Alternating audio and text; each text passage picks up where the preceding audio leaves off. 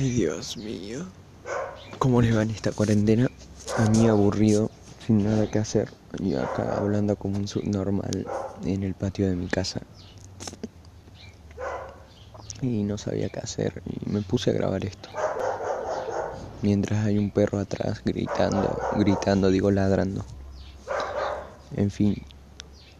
Eh, yo voy a hablar de, de mí. No, de mí no, de mi colegio. Si alguien quiere escucharme, estoy al pedo.